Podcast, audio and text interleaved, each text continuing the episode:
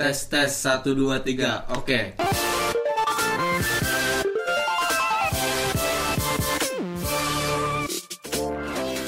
Assalamualaikum, halo kawan-kawan semua. Apa kabar? Semoga sehat selalu. Eh, sebelum memulai, mungkin perkenalkan terlebih dahulu. Aku Budi Rahman. Aku Muhammad Rifki. Di sini kita mau ngapain nih? Nah, di sini kita mau sharing-sharing tentang APBN, APBD, PAD serta WTP di daerah kita masing-masing. Oke, kebetulan juga background study kami berdua ilmu pemerintahan eh, itu jadi pembahasan kali ini bisa sesuai dengan apa yang kami pelajari dan apa yang kita dapatkan. Betul. Uh, mungkin kalau kita membahas tentang APBN dan APBD tak lepas dari pembicaraan pembangunan di daerahnya karena pembangunan di daerah anggarannya bersumber dari APBD. Benar. Nah, itu kan mungkin bisa kita sharing-sharing terlebih dahulu terkait APBN di Indonesia tahun ini itu kira-kira bagaimana sih?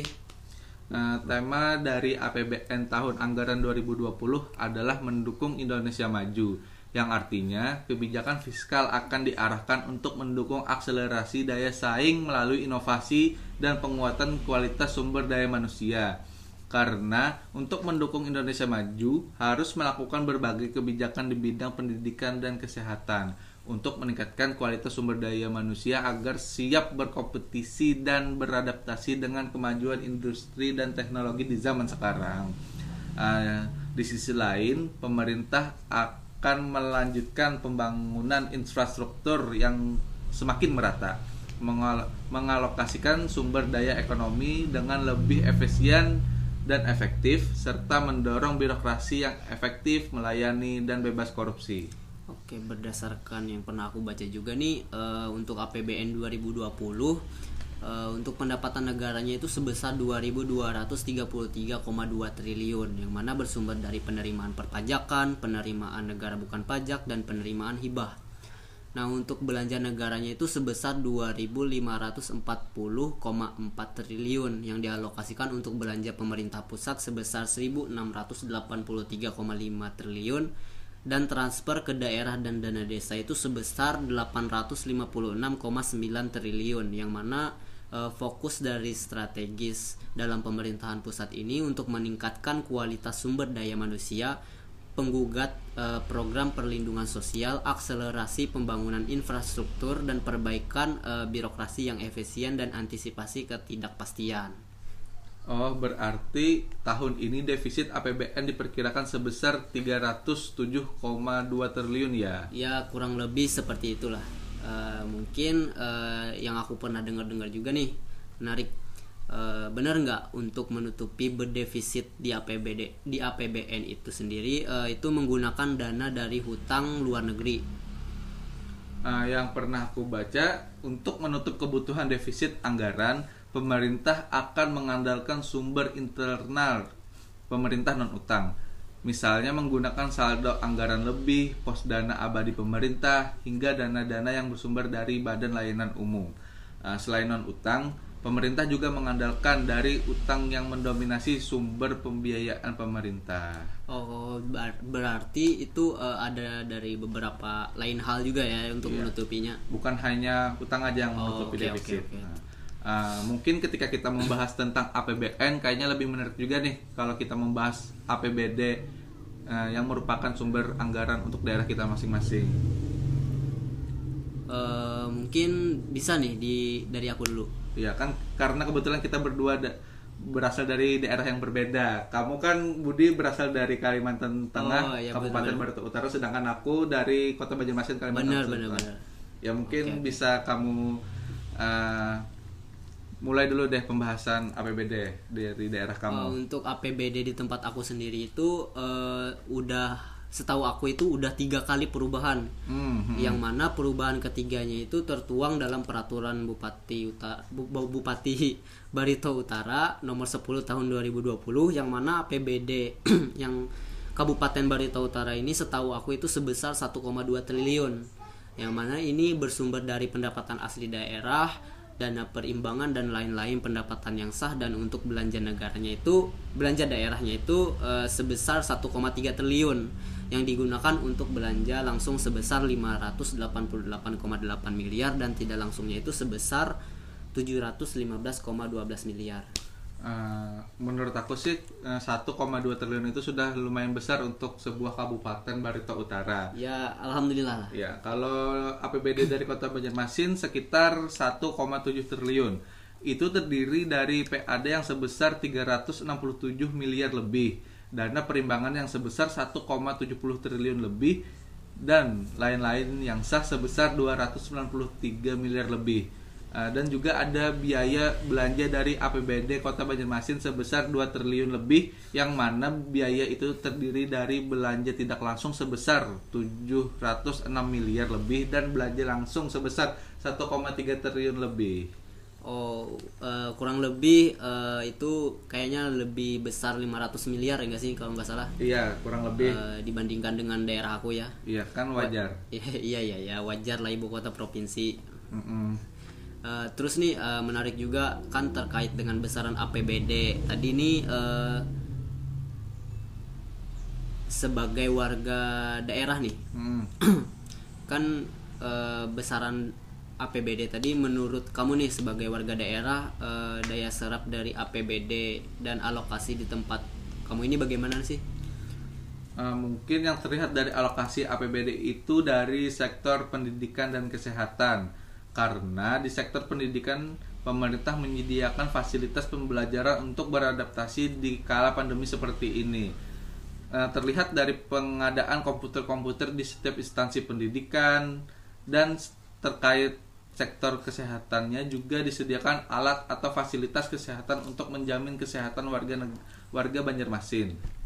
Contohnya penyemprotan disinfektan di jalanan, di pasar atau di tempat kerumunan kalau di sektor lainnya sih sama juga ya di pembangunannya kalau yang sering dilihat di Banjarmasin sering membangun dan merenovasi bangunan jembatan karena Banjarmasin terkenal dengan kota 1001 sungai dan kota Banjarmasin itu dipisahkan oleh sungai-sungainya. Oleh karena itu dibangunlah jembatan untuk menghubungkan jalanan di kota Banjarmasin. Nah, itu sih alokasi yang aku rasakan dari pembangunan yang bersumber dari APBD Kota Banjarmasin. Uh, kalau di daerah aku, kalau yang aku rasakan terkait dengan daya serap dana APBD di daerah aku itu, yang paling aku rasakan itu di sektor pembangunan.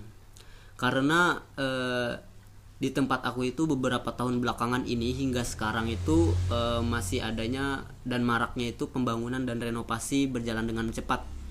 Mulai dari renovasi RSUD, pembangunan jembatan, pembangunan bandara baru yang mana sekarang ini sudah mulai beroperasi di mana uh, di sisi di sisi lain juga ada pemenuhan fasilitas stadion dan pembangunan Islamic Center. Uh, di sisi lain juga nih uh, beberapa bulan kemarin kan itu uh, hingga sekarang pun kita masih di masa pandemik pandemik uh, COVID-19 di mana bantuan sosial juga disalurkan kepada masyarakat terdampak yang ada di Kabupaten Barito Utara itu uh, dan dengar-dengar dianggarkan sebesar 25 miliar rupiah Nah, jadi e, kalau menurut aku terkait dengan daya serap dan alokasi dana APBD di tempat aku sendiri itu sudah dialokasikan dengan baik sih. Itu sih kalau dari aku. E, mungkin e, tadi kan tadinya kita ini menarik juga nih. Hmm. Tadi kan kita ada membahas APBD yang mana yeah. itu salah satu sumbernya itu e, dari pendapatan asli daerah. Ya, kan uh, Banjarmasin sendiri itu uh, kota Ban kota Banjarmasin di mana ibu kota provinsi sedangkan di tempat aku itu kan hanyalah sebuah kabupaten. Nah, mungkin uh, di Banjarmasin sendiri itu pendapatan pendapatan asli daerahnya uh, bersumber dari mana aja sih itu? Uh, untuk PAD 2020 Kota Banjarmasin yang ditargetkan setelah dilakukan penyesuaian karena adanya pandemi COVID-19 ini adalah sekitar 1,6 triliun. Itu sudah termasuk dana perimbangannya. Nah, untuk yang sudah terrealisasi sekarang sekitar 1,3 triliun yang berarti itu sudah cukup bagus untuk mendekati akhir tahun ini sebesar 84,26 persen uh, hingga akhir bulan September tadi itu sumbernya dari pajak restoran, pajak bumi dan bangunan, serta bea perolehan hak atas tanah dan bangunan. Oke, uh, kalau di tempat aku sendiri itu uh, pendapatan asli daerahnya itu setahu aku sebesar 121 miliar. Nah, di mana target ini mengalami kenaikan yang cukup cukup signifikan dibandingkan dengan tahun 2019 kemarin yaitu hanya sebesar 85 miliar dan dari yang pernah aku baca juga PAD di tempat aku itu bersumber dari pajak daerah di mana itu di antaranya itu ada pajak restoran, pajak penerangan jalan dan lain-lain serta ada juga dari bersumber dari retribusi daerah seperti pelabuhan pelayanan pelabuhan, pelayanan parkir dan juga ada juga bersumber dari pengelolaan kekayaan daerah yang dipisahkan dan lain-lain pendapatan pendapatan asli daerah yang sah. Nah, itu sih kalau pendapatan asli di daerah di tempat aku kayaknya kurang lebih sama aja ya. Iya kurang lebih sih. Uh, kan kita tadi membahas tentang APBN APBD serta PAD nih. Uh, eh, okay, okay. kamu pernah nggak sih mendengar istilah WTP WTP ya uh, untuk WTP ini kan wajar tanpa tanpa pengecualian. Nah yang mana ini merupakan atau opini yang dikeluarkan uh, auditor BPK terhadap laporan keuangan suatu daerah uh, mengenai kewajaran informasi keuangan yang mana opini WTP ini disematkan oleh Badan Pemeriksa Keuangan kepada suatu lembaga pemerintahan baik di tingkat pusat maupun daerah apabila laporan keuangan intensitas yang diperiksa menyajikan uh, secara wajar dalam semua hal material, informasi keuangan, intensitas sesuai dengan standar akuntansi pemerintahan. Itu sih kalau menurut dari yang sepengetahuan aku kurang lebih WTP itu seperti itu. Nah, kebetulan nih berbicara tentang WTP, kira-kira di Barito Utara sendiri terkait pernyataan atau opini terhadap laporan keuangan di Barito Utara gimana sih? Uh, kalau di daerah aku itu alhamdulillah pemerintah Kabupaten Barito Utaranya itu kembali berhasil mempertahankan prestasi dalam pengelolaan keuangan dan tanggung jawab keuangan negara dengan hasil audit dari Badan Pemeriksa Keuangan Perwakilan uh, Provinsi Kalimantan Tengah terhadap laporan hasil pemeriksaan atas laporan keuangan pemerintah Kabupaten Barito Utara di tahun anggaran 2019 itu dengan opini wajar tanpa pengecualian di mana WTP ini e, merupakan WTP yang keenam kalinya berturut-turut didapatkan.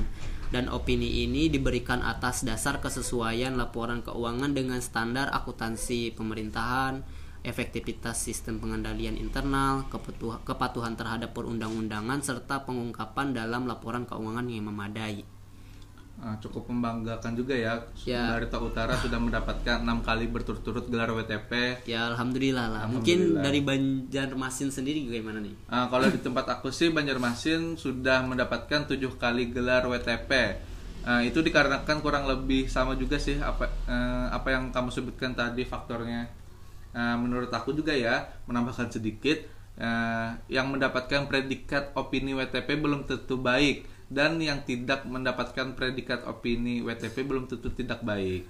Uh, benar sih itu soalnya aku pernah juga baca di salah satu website atau apa itu itu dikatakan bahwa opini WTP ini uh, tidak serta-merta menutupi celah adanya korupsi yang dilakukan oleh penyelenggara pemerintah. Karena pada dasarnya kan uh, jenis pemeriksaan yang dilakukan oleh auditor Badan Pemeriksa Keuangan sendiri dalam mengeluarkan opini WTP tersebut adalah uh, pemeriksaan keuangan uh, laporan bukan didesain untuk uh, mendeteksi potensi adanya korupsi. Itu sih kalau dari yang aku pernah baca juga. Oke, itu setuju juga sih kalau itu.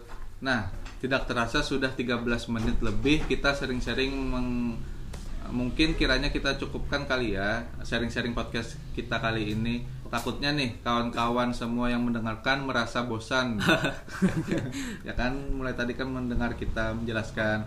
Mungkin untuk menutup podcast kali ini eh, bisa ditutup dengan harapan-harapan kita terkait pengelolaan keuangan pemerintah baik nasional maupun daerah dimulai dari kamu aja dulu harapan ya harapan, ya, harapan. oke okay.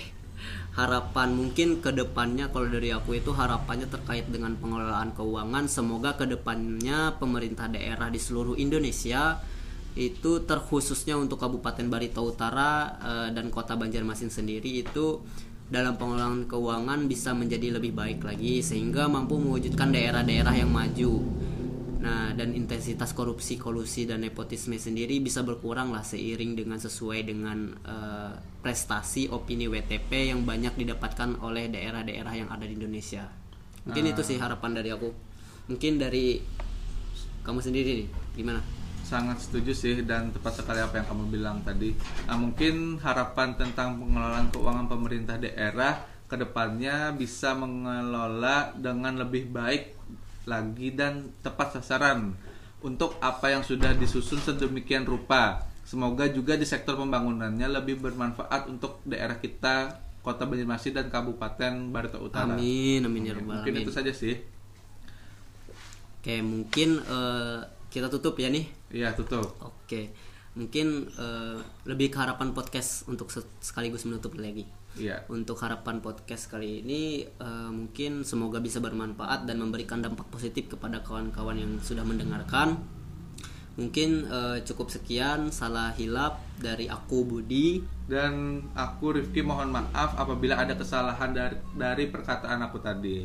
Wassalamualaikum, sampai jumpa kembali. Eh, Bye bye.